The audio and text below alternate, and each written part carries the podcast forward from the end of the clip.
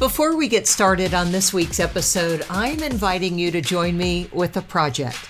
A couple of listeners to the Lisa Fischer Said podcast asked if I would devote one episode to an AMA format. That's internet and Reddit talk for Ask Me Anything.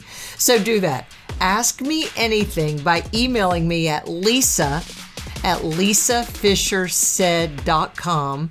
Link is in the show notes. There is a C in Fischer. Now, let's get started with the usual introduction.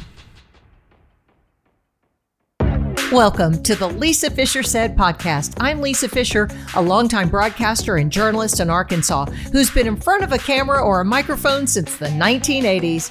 I think of myself as the queen of Arkansas media. For this episode, your mind is going to be blown by what the man behind the concept of minimalism has to say. We're an over consuming society, and he'll have you rethinking that extra spatula. Joshua Becker the man behind Becoming Minimalist is my guest. You'll get to meet him right after this. The kids are back at school, and what are you recognizing? That they're filthy pigs. Now, okay, that's kind of an overstatement. You might have pristine little children. Mine were always messy. And because of that mess and dogs and things like that, we had to rip up the carpets. And we didn't do it till oh, over a year and a half ago when I found out the great deals at Akel's Carpet One here in Little Rock, Arkansas. If you're anywhere here in the natural state in Arkansas, you need to check out what Akel's Carpet One can do for you because they beat the big box stores. Nobody else can say that. Nobody else can make that claim. And get this, they answer their phone and they have customer service, the things the big box store doesn't necessarily have. And they've got great financing and they have great products. Now's the time to pick up the phone and call them or just see what they have online. You can even look at their current promotions, special financing. People, they have cabinets, they have backsplashes, they have flooring, all the things for your home, and they're the nicest people in town. AkelsCarpet1.com. She won most talkative in high school, and she has been running her mouth ever since. Welcome to the Lisa Fischer Said podcast with your host, Lisa Fischer. All right, Joshua, this is how this is done. This is the conversation that people either love or they'll hate. They'll love because they want to embrace this lifestyle you have of minimalism. Others will um, turn on Disney show tunes so that they don't have to feel the conviction that you're going to give them when you tell them to get rid of their crap. So let me well, let's walk down the path. How did you start this lifestyle of minimalism? Sure. Well, I hope they don't turn to Disney yet. I'm pretty kind and pretty nice right. and pretty friendly, so I don't yes, I don't yes, think yes. they'll feel uh, too convicted. Uh, how did I get started on my path to minimalism? Um, my journey started on a Saturday morning uh, where I woke up to clean out my garage, uh, which is a pretty typical weekend in America, right? right? Yeah, it's, a, up, we, it's, a, dad project too, isn't it? It is. And I yeah. hope that my five year old son would play a part in cleaning the garage with me, which lasted about 20 seconds. That's that's pretty long. yeah. I, uh, he grabbed his summer toys. It'd been this winter in Vermont, and we're now coming on springtime, and so you just clean out your stuff, and that's what we tend to do on the weekends. My uh, my son goes in the backyard to play with his uh, wiffle ball and wiffle ball bat, and uh, he says, "Dad, will you come play catch with me?" And I said, "I can't because I'm cleaning out the garage. This is uh, this is my job for the day. We've all been here, right? We've all been here." I start cleaning out the garage. Uh, one thing leads to another. Hours later, I'm still working on the same garage. My son's running up about every 10 or 15 minutes, asking me to come play catch with him. I just keep pushing him off. One more minute, one more minute, I'm almost done. The first, term I, the first time I ever heard the word minimalism uh, was from my neighbor. That day, my neighbor's doing all of her yard work. I'm cleaning the garage. I start complaining to her about all the time that had gone into my garage. Right. And she says, you know, that's why my daughter is a minimalist. She keeps telling me I don't need to own all this stuff.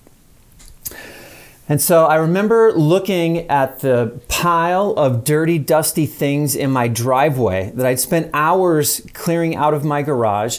And out of the corner of my eye, I see my five year old son swinging alone uh, on the swing set in the backyard where he'd been all morning long and suddenly realized uh, that not only were my things not making me happy, although most of us would say that, uh, we're not looking for happiness in our possessions.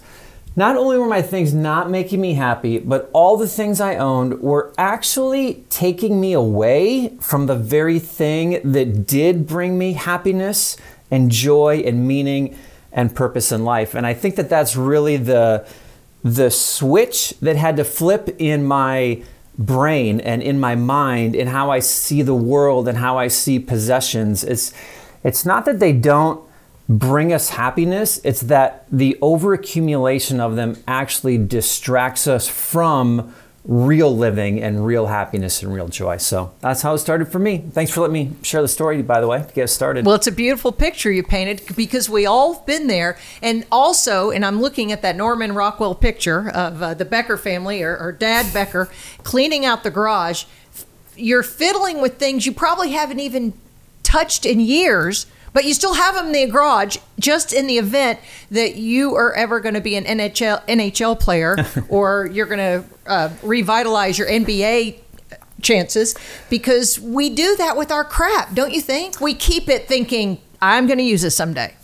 It is uh, a very unintentional accumulation of possessions that we have. Certainly in America, most developed nations are still the same way, where where I don't think any of us set out to uh, just have as much junk as we possibly can or just have as much stuff as we possibly can. like no one's greatest dream in life is to just have as much stuff as possible well very few people but it very unintentionally happens like we get suckered into buying things that we don't need and this mindset comes up that we got to hold on to everything that we don't need, and we keep all this stuff, um, and it it distracts us. You know, it steals our money and time and energy and focus. Well, let's talk about that day in the garage. What was the first thing? What were the first things you got rid of?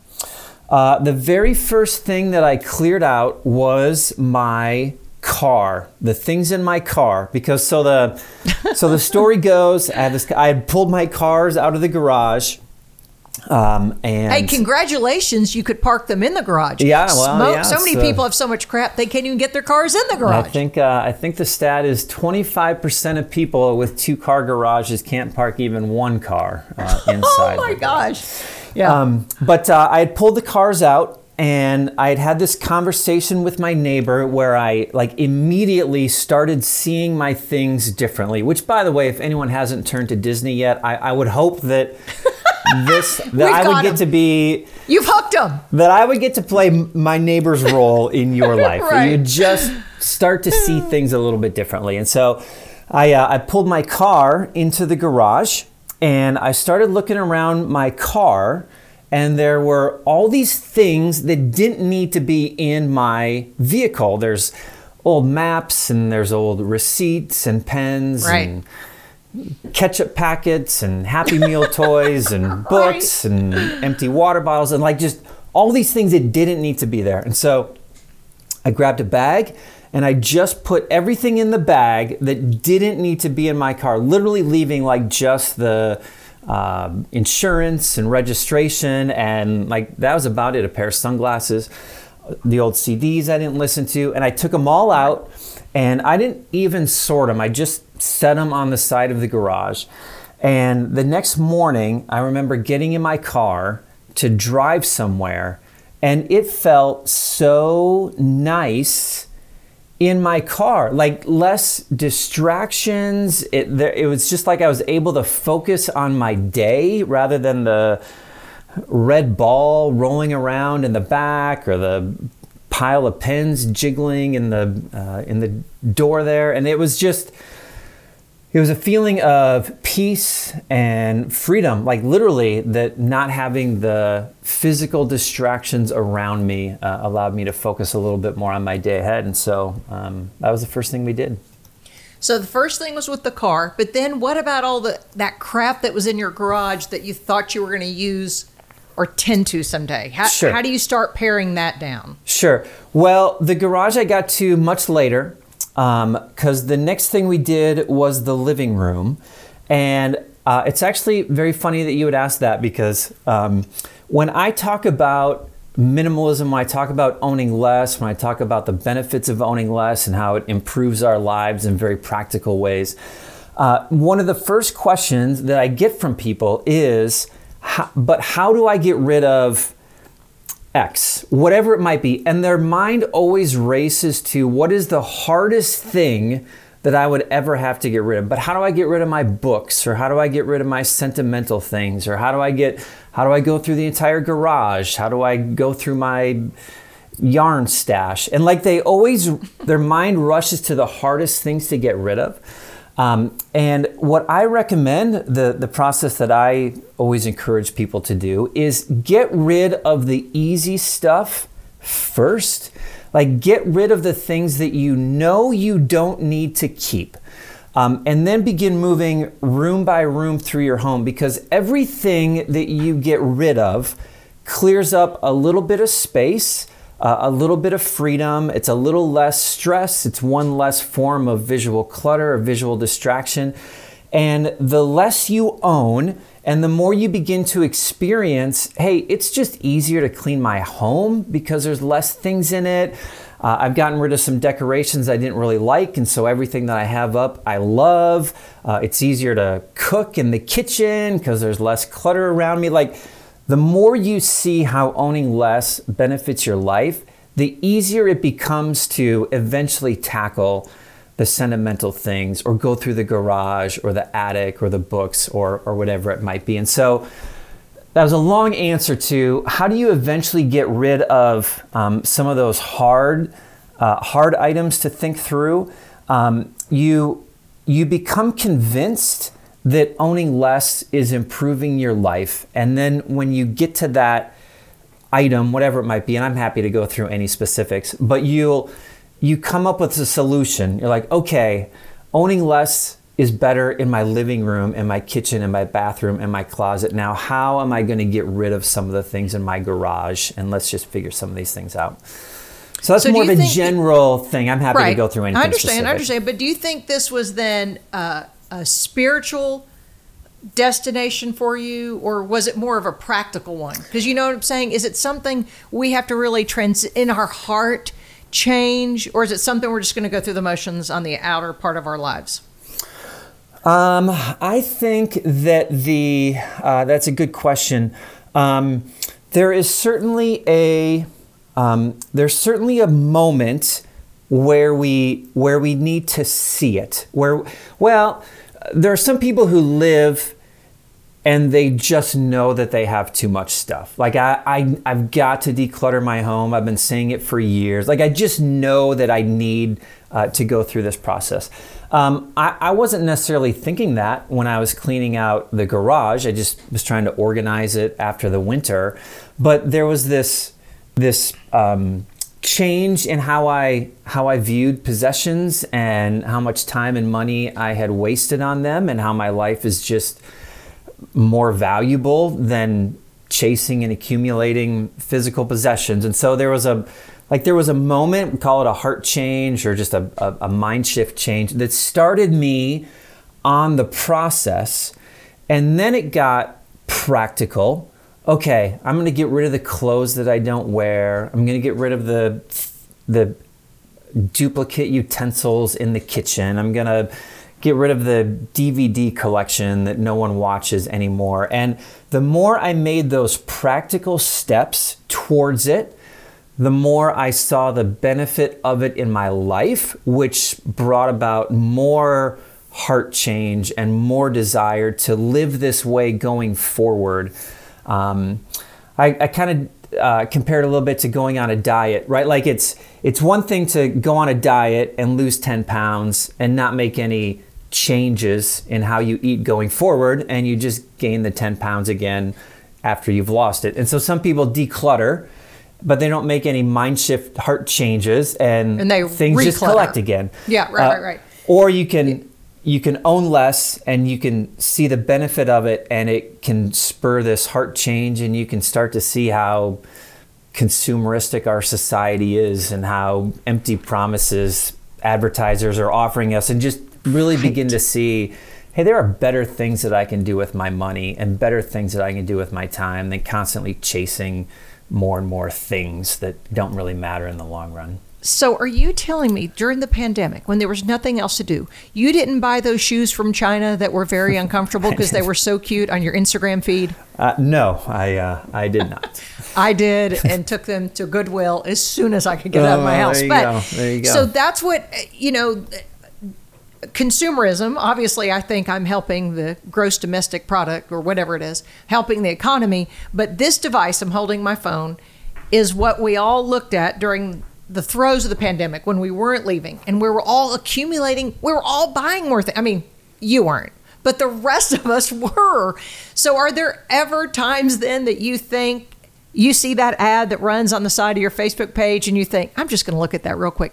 Oh, yeah, I need two of those. Do you ever have those moments?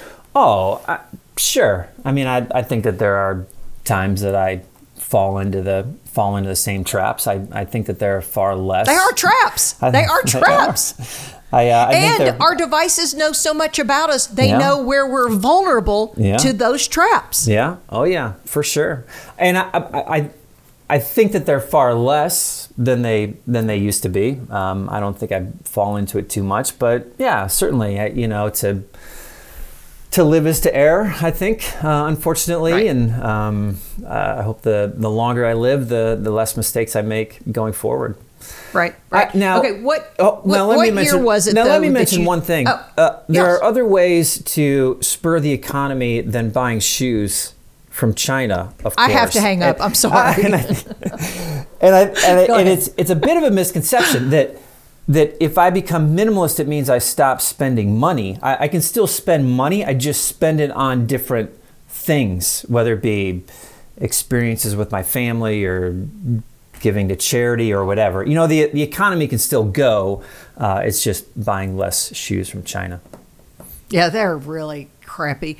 well, that's a whole nother conversation because they come in sizes like for Cabbage Patch Oh, dolls. funny. the clothes they were about that big, but I don't do that anymore. What year was this revelation for you? Uh, so we are uh, t- 12, 13 years ago, about 12 and a half years ago. Okay, so I, I'm just sitting here thinking about the Norman Rockwell picture of the Becker family then at the first Christmas, where you give each child a piece of paper and go, "Here, son, A piece of they're paper." words from Rudyard Kipling, and I hope you have a Merry Christmas." I mean, do you open gifts at your home at Christmas? Uh, we uh, we give our get we give our kids three gifts uh, for Christmas. Uh, We give one thing they want, uh, one thing they need, and one experience to share with the family.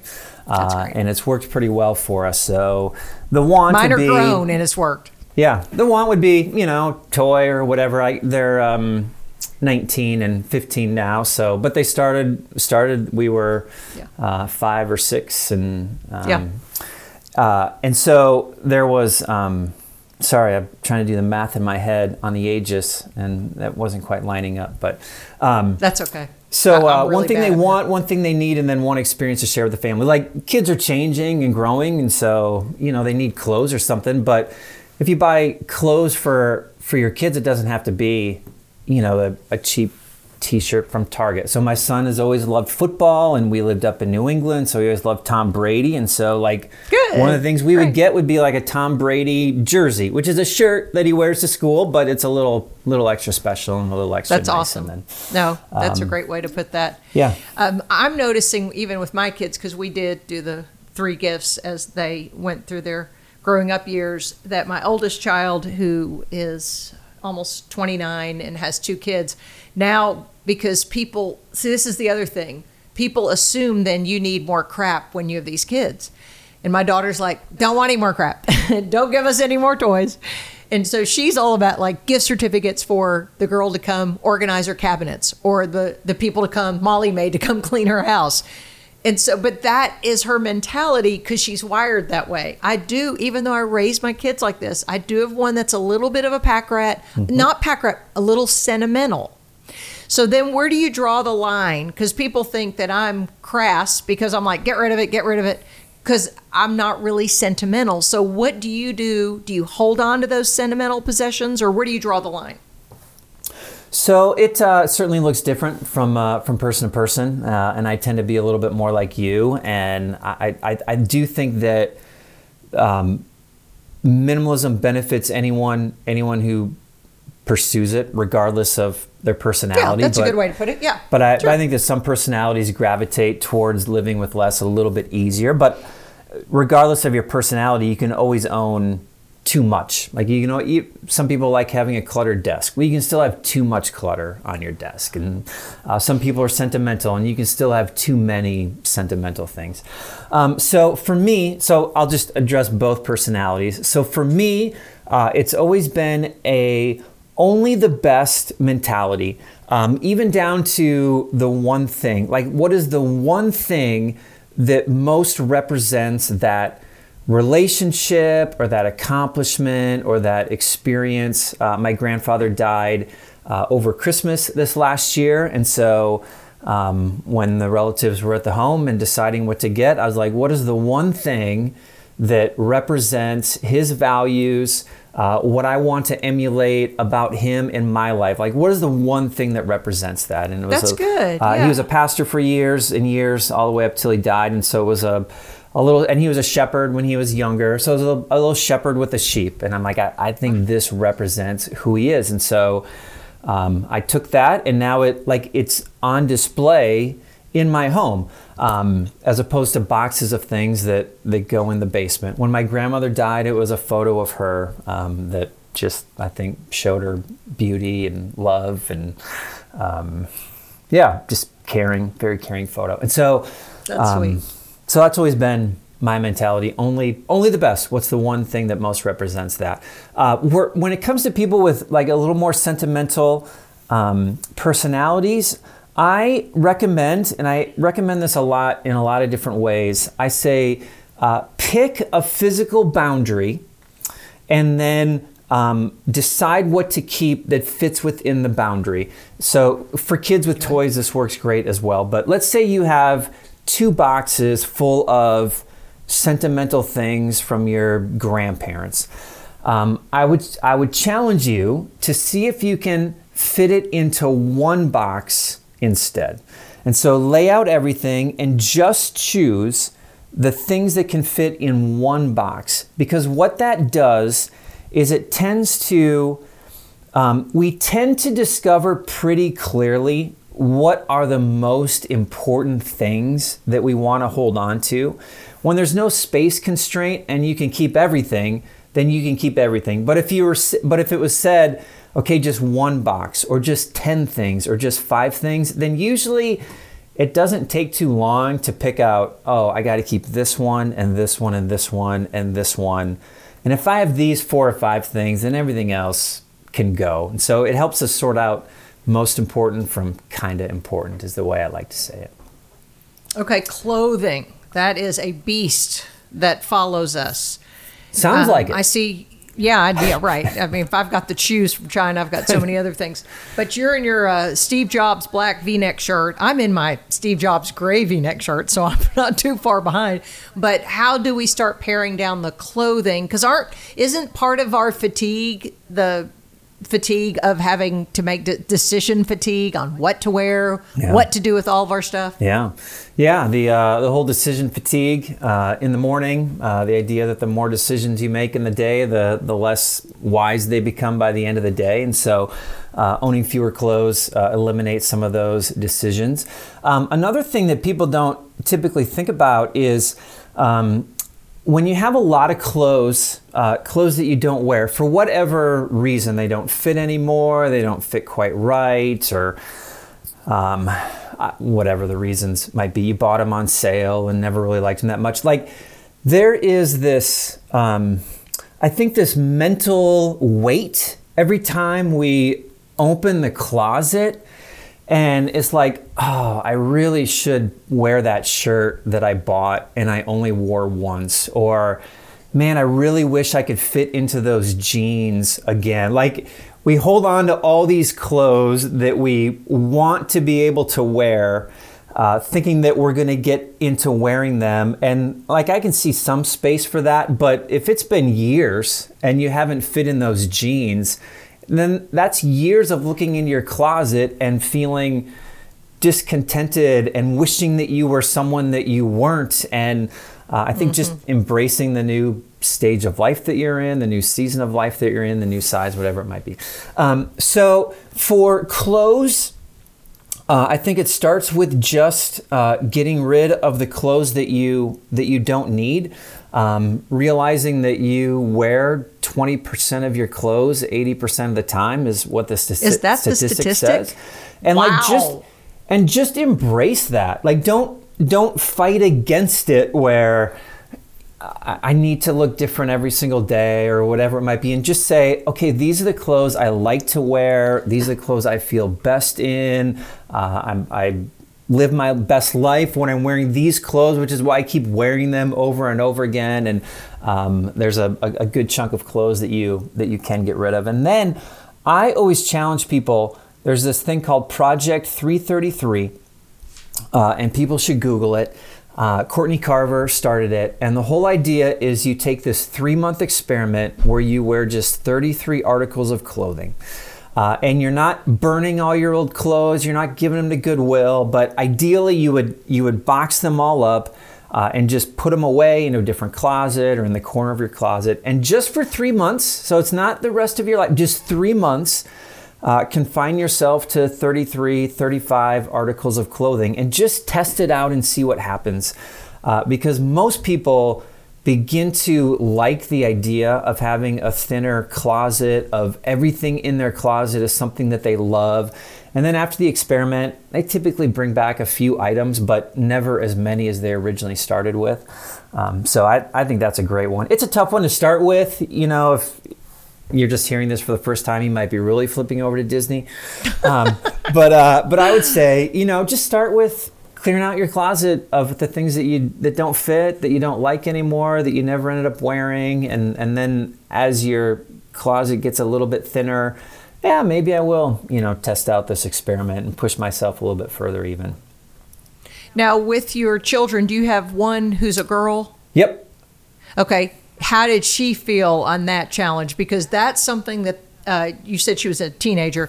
That teenage group is really influenced by what Instagram influencers yeah. are saying, what people are doing. They're, you know, Kylie Jenner has 25 Lamborghinis and, you know, a thousand uh, pairs of shoes and Chanel bags and all that. So, how does she feel about what society tells her and what uh, the small, still voice of Joshua Becker, Becker tells her? yeah. Um, uh, she has not done the experiment, which is very interesting okay, now that you mention right. it. I, uh, I don't think I've ever asked her to do it. I wonder if she would. I wonder if she would do it if she could. Um, uh, she so she's 15 now, and uh, uh, certainly getting into more and more of that. Uh, so she would have been two years old when we started this process, and so she just oh, okay. turned 15, and so um, so her entire life has been, you know, this is what dad talks about and he makes a big fuss when things come in the house and um, but my my wife has always handled the the kids clothing uh, more than I have which is probably uh, probably good. Um, yeah.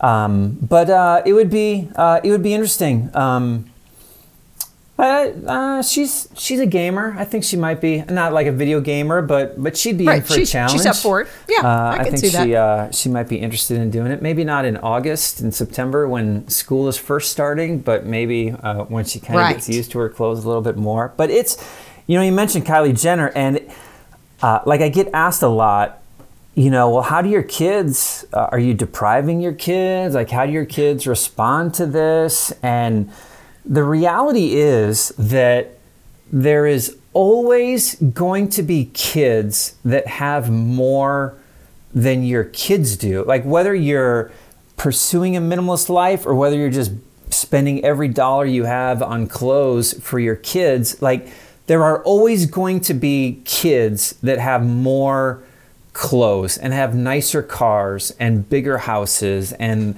the newer phone and the newer technology. And you don't uh, the way i like to say it is you you don't you can't outspend envy. Like if your child is envious of someone of something that someone else has you can't just buy that thing to solve that issue because there's always going to be another thing. Uh, and so at some point like kids need to learn hey, there's limited money that we have that you're going to have. There's limited space in your home that we have that you're going to have. There's limited time that you have in your life. And so learning to to live within those boundaries and uh, deciding what's the most important things to put inside those boundaries is actually, I think, one of the most important lessons that we can teach our kids. And kids who don't learn boundaries become adults who don't set them, um, and that becomes Right. um, a, Right, whole, right, a whole range of issues. Love your space again. You know, that's the philosophy behind what Katie Buchanan does when she comes to your home and gets it organized. She creates an orderly space and she begins it by editing and ends with a sustainable plan. I love it and you can get started right now. I got started with her over a year ago, just helping me pare down before I made a move of a home I've lived in for 24 years. Guys, I couldn't do it without her. She makes me love my space again, love the things that I've kept, and I've had to part with some things, not because she insisted. She gave me the sensible reasoning behind it. I'm like, not sure I don't want that. She can help you do the same thing. The link to her website is in the show notes, and you can call her today, no matter where you are, and get started. LittleRockPaperScissors.com. Well, I know with our kids, because we've always had both a frugal mentality. My husband, you know, it's just you're either frugal or you're not. He's of the frugal variety. I'm not. But in raising our kids, it's fun to see them now as adults have the same mentality because we always said, um, whatever it is, you, you know, they're say, well, I need this, I need this. We'd say, well, is it a want or a need? Because if it's a need, I'll provide your clothing. So our son, who's 26 now, always was losing his shoes. I mean, he's a big boy, and they were like a size 14. How you could, they were small boats, but he was always losing his shoes, football cleats or whatever. And so we'd say, well, we'll buy the first pair, but everything else is on you. Same thing with the retainer. He lost, he lost so many retainers that the doctor, the orthodontist said, you buy five, you get the sixth one free, because he, my son had to buy them. So once you start instilling that, and that it's on them, and and they've got skin in the game. We did that same with their college. We did it with just every philosophy and now they thank us because they said now we see the value of things. So they didn't get cars until they had jobs that took them someplace where i couldn't take them mm-hmm. and they were used cars mm-hmm. and they drove them until the wheels fell off you know? So that's part of that mentality of your daughter being raised from age two on. She's going to see the value of it especially as she has peers who are overindulged. And that's when my kids really saw it when they went to college and the roommate was on the phone going, Mom, send me a thousand dollars. And my son said he was cringing, going, I've never asked my parents for money. You know, I, I either made it myself or I didn't buy something. Yeah. Same thing with college, you know. So she'll, it's in her. I'm just telling you. Yep. Raise them up, train them up in the way they should go. When they're old, they won't depart from Yeah. it. The but, Yep. you know, God's word tells Yep. us that. And it it's uh, it's it's easier, I think, in life to start with the frugal mindset and you know make a bunch of money and kind of fall into that other lifestyle. Like that's a much easier way to live than to start living luxuriously and lavishly and wasteful as a kid and then somehow dial it back when you get older Right. like it's That's uh, right. it's much more difficult to go that way and um, and I, I love the yeah um, your uh, your proverb there is right and total true right and, and perfect. Truthfully frugal people are always frugal. My husband could make as much money as whoever you know david koch well he's passed away whoever the kochs or the bloombergs or the you hate to say trump because i don't mean to make it political i'm just saying of the what the vanderbilts. Let's mm-hmm. say the vanderbilts. It wouldn't change him. He still has a budget says we're only spending this much every month because that's a frugal mindset of people and i have i've caught some of it. It's a little bit is of it is contagious after 34 years of marriage, uh, but I see the fruit of it. So, Yeah. and that goes along kind of a minimalist lifestyle.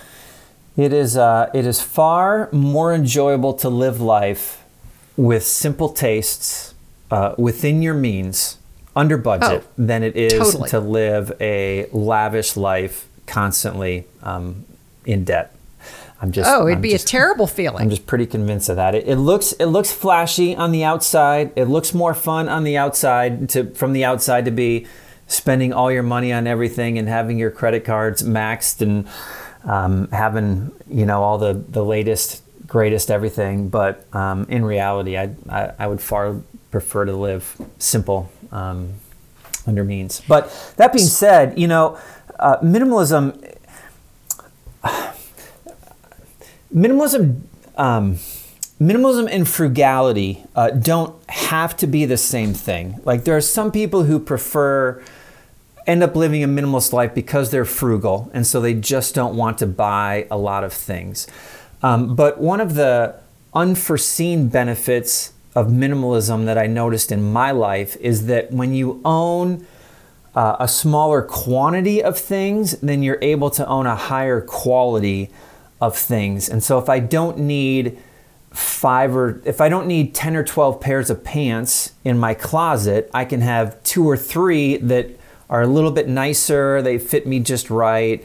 Same with belts or ties or kitchenware or furniture or dec- like anything if i'm buying fewer of them then i can actually spend a little more money on the things that i do own uh, and some people can you know fall in that same trap I, I guess you could say of you know just because i become a minimalist doesn't necessarily mean i spend less money i'm just buying really nice things um, but that you'll keep forever. So that's Yep. my husband's philosophy is that the Rolex watch he has that he has cleaned every year and he you know puts it in his case every night. He's had it for 30 years.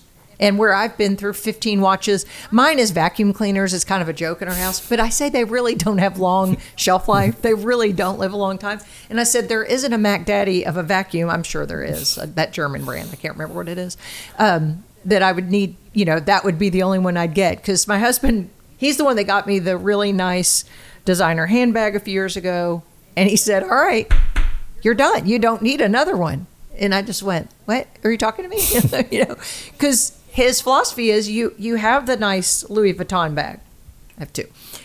You're, you don't need anymore. And so I really, I like that. It's just hard to sometimes, uh, you know, gulp and take it in. So that I probably need a therapist for some of these conversations that we're having. Um, okay, let's now let's talk about the other stuff that we accumulate. Okay, so when you're a minimalist and you've got your black shirt there that you're wearing, and let's say you're going on the two week trip to Europe. Do you have enough clothes to make it through the two week trip, or do you have to stop halfway, Joshua Becker, and use um, a laundromat in Italy? I mean, how, how does that work then with minimalism with all your things? A, uh, a two week trip uh, would require a trip to the laundromat. Okay. Yes. And you're fine with that. Yeah. Yeah. Uh, we typically do laundry once a week. Um, and so I have, yeah, about enough to, to get me through uh, get me through a week. Um, probably a little bit a little bit extra. Um, but yeah, it uh, works for me and um, I don't mind it at all. We've been on a couple different road trips that were longer than two weeks, and yeah, we stopped at a laundromat uh, along the way. I, I, how many trips have I been on that were two weeks long, or more than um, where I didn't have a laundry thing with me? I don't know. If we go on trips, we tend to stay at an Airbnb, and so they have a washer and dryer. Yeah, and we that's just, true. You know, wash our clothes, uh, Yeah. wash our clothes when we're there. I, I can think of one trip where. Uh, I had to go to a laundromat in San Francisco and wash our clothes because something didn't work out. Something didn't work out quite right. But Right, and it cost a thousand dollars if you had to A use lot of quarters, their a- laundry. just a whole lot of You had quarters. to, right, you had to pay the government half that if you go to San Francisco Yeah. to pay for it. Um, okay, so what what what was Joshua Becker in this world before he became a minimalist? Like, did you have a corporate job? Do you have you always been a speaker and a writer? I was a pastor for 15 years uh, before doing what I'm doing now. I've been uh, Shepherd. yeah, there you go. Uh, yeah, I got that from my grandpa. Obviously, I've been Yeah. uh, past. I've been uh, writing uh, for writing, speaking full time for the last eight years. Uh, but I was a pastor for 15 years. Before that, my dad was a banker, um, and so I went to college to go into banking. So my degree is in banking and finance. Uh, but then.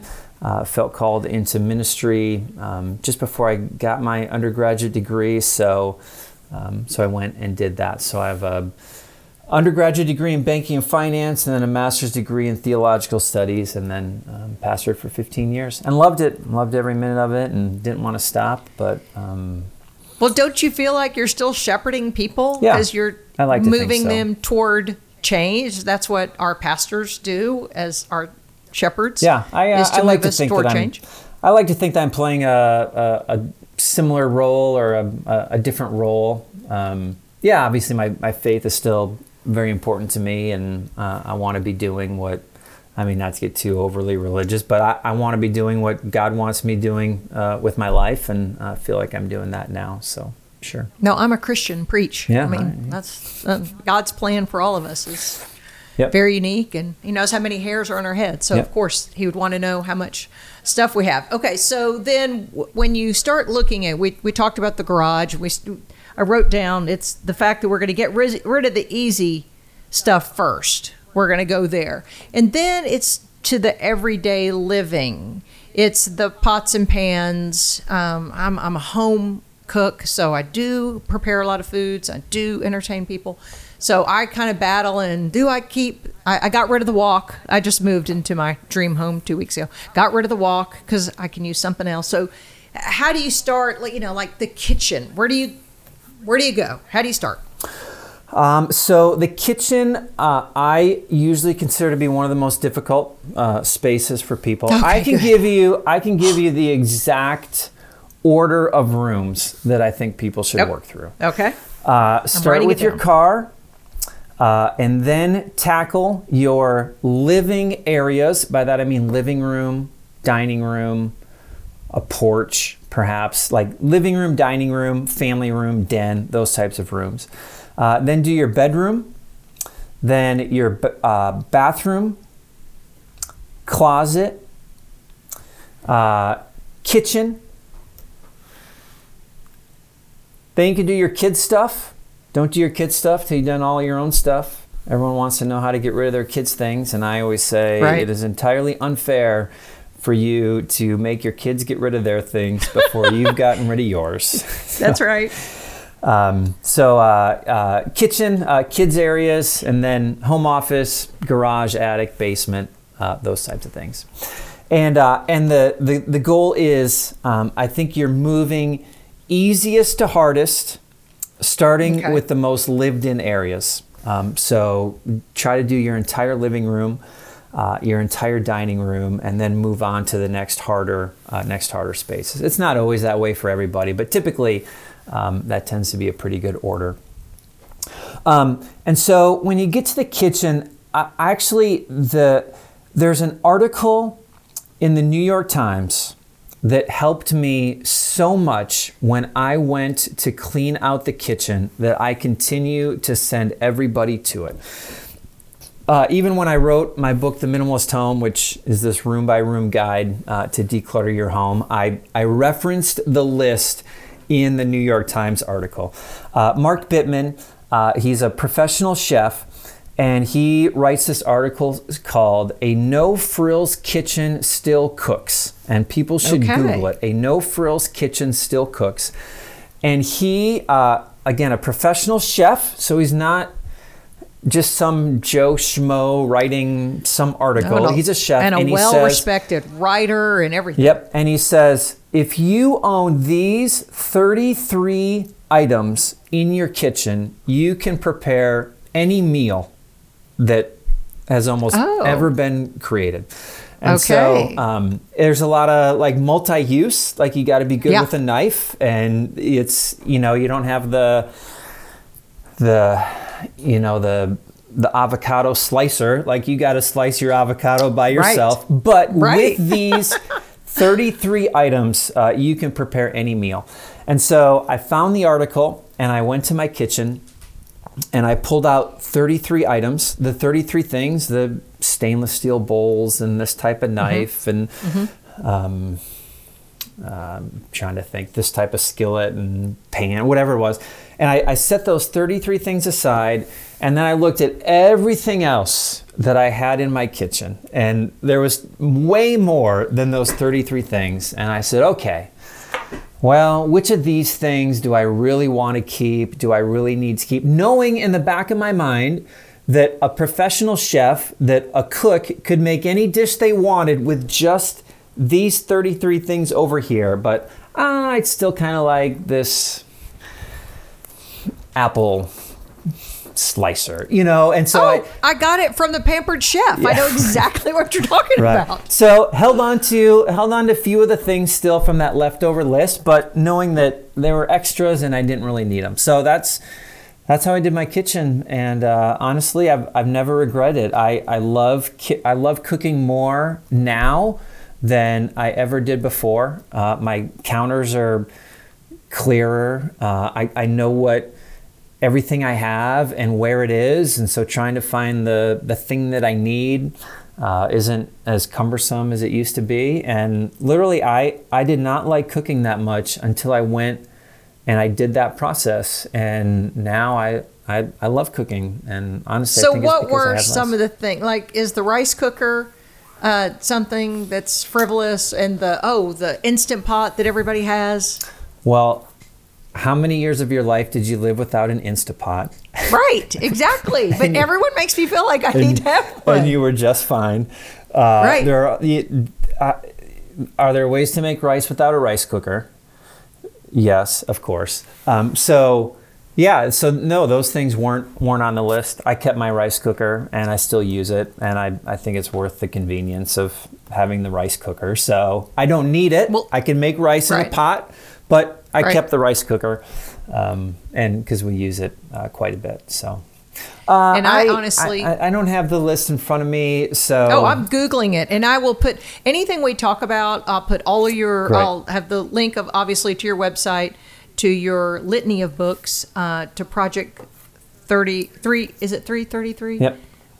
And uh, the New York Times article. All those things will be in the show notes Yeah. for anybody listening. It's a great article. It's super helpful article just for me to change my thinking of what I needed to cook. It just changed my thinking of what I needed Yeah. to cook. And I have. I've followed him for years. And in fact, I'm a student at the Institute for Integrative Nutrition in New York right now, and he's one of our instructors and just heard from him last week. So he is prolific in um, his information about foods and the, even the political side to food and Yeah. How delicious foods. Yeah, yeah. he Um, was uh, he was very gracious to let me uh, reprint his list in in my book, and so I'm very thankful that he was, you know, willing to share that. And here's a tip I don't even think you need a slow cooker because if you just have a good Dutch oven like your grandmother had, you know, an iron skillet or a, a big uh, vessel with a lid, you can slow cook it in your oven. It doesn't have all the condensation that comes on the top of a crock pot. Yeah. So that's, I, I mean, I've really even made that minimalist because people say, well, did you put it in your slow cooker? I go, well, your oven, if you put it on about 225, that's a slow cooker.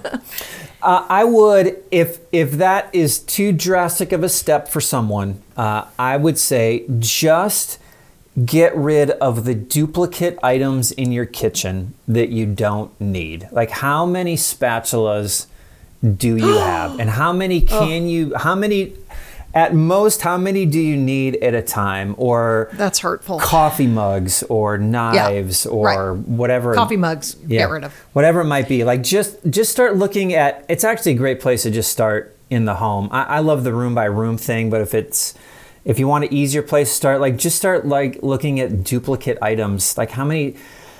I can get rid of half of my towels and still have towels to dry myself off. I Oh, can get rid of half of my spatulas and still have spatulas. And so there's no Yeah, spatulas are hard, There's no though. big life change. I still have the things. I just have less of them. Uh, linens and candles and decorations and Aren't you the two towel per person? guy? I uh, I rec- I found an article when I first started minimizing uh, that argued that you only need two towels uh, per person in your home. Uh, I'm with one. One to be drying with, and one to be in the laundry. And um, as I tell the story, uh, I it made it made so much sense to me. I'm like. Well, that's tough to argue with. You're right. Like, I, especially in Phoenix, you know, where it's so dry and your towel's dry before you're even done using it. Um, you're right. I don't need more than two towels uh, per person. And then I went to my closet, and a family of four, they're like 24 towels with that closet and that closet and the guest Right. closet. And I'm like, I'm not quite ready to go down to two towels per person. Um, that would just be eight towels, but I certainly don't need 25 towels in my home. And there must be some middle ground that I can find that, that works. And so, um, got rid of all the old ones and kept just all of our favorite towels, and um, has worked since. So, I, I share that story a lot about that as a way to just I think just change our thinking a little bit with the kitchen where, okay, you only need these things to cook and all this is extra. You can have some of the extra, but you can kind of change your mindset about I have to keep that, I have to keep that, and I have to keep that. And same with towels or whatever it might be. Um, how long do you think it takes someone to go from your room by room of your? I, I wrote down about nine different, maybe nine or ten different areas. You start at the car and you finish with the attic or the basement. So uh, that will depend on a lot of different factors. Um, how much you have when you start, uh, how much you want to get rid of, your even your physical capabilities, how how much time you have to devote to this. I typically share what was our time frame, um, and I do it in three different um, segments, which I think are helpful for people. It took us three months to go through all of the lived in areas of our home. So, three months to go through kitchen, living room, dining room, bedroom, closet, bathrooms. So, three months to do the spaces we lived in. It took us nine months if you want to add in going through everything in the garage, going through everything in the basement, going through everything in the shed, because those are spaces that you don't live in. I mean, you drive in and out of your clo- of your garage, but you don't spend time in there like you do your bedroom. So, three months for the lived-in areas, nine months if you want to count those um, really difficult spaces that you spend a little less time in and tend to have a lot more stuff that you need to go through. Um, typically, and then uh, we actually moved into a smaller home three years later. Uh, and when we moved into a smaller home, we were able to get rid of even more stuff that we didn't even realize that we could get rid of because you just tend to fill the spaces that you have. So, uh, three months, nine months, uh, eventually three years. But um, I think most people can go through the lived in areas in three or four months, is what I recommend, and then start working on some of the other spaces.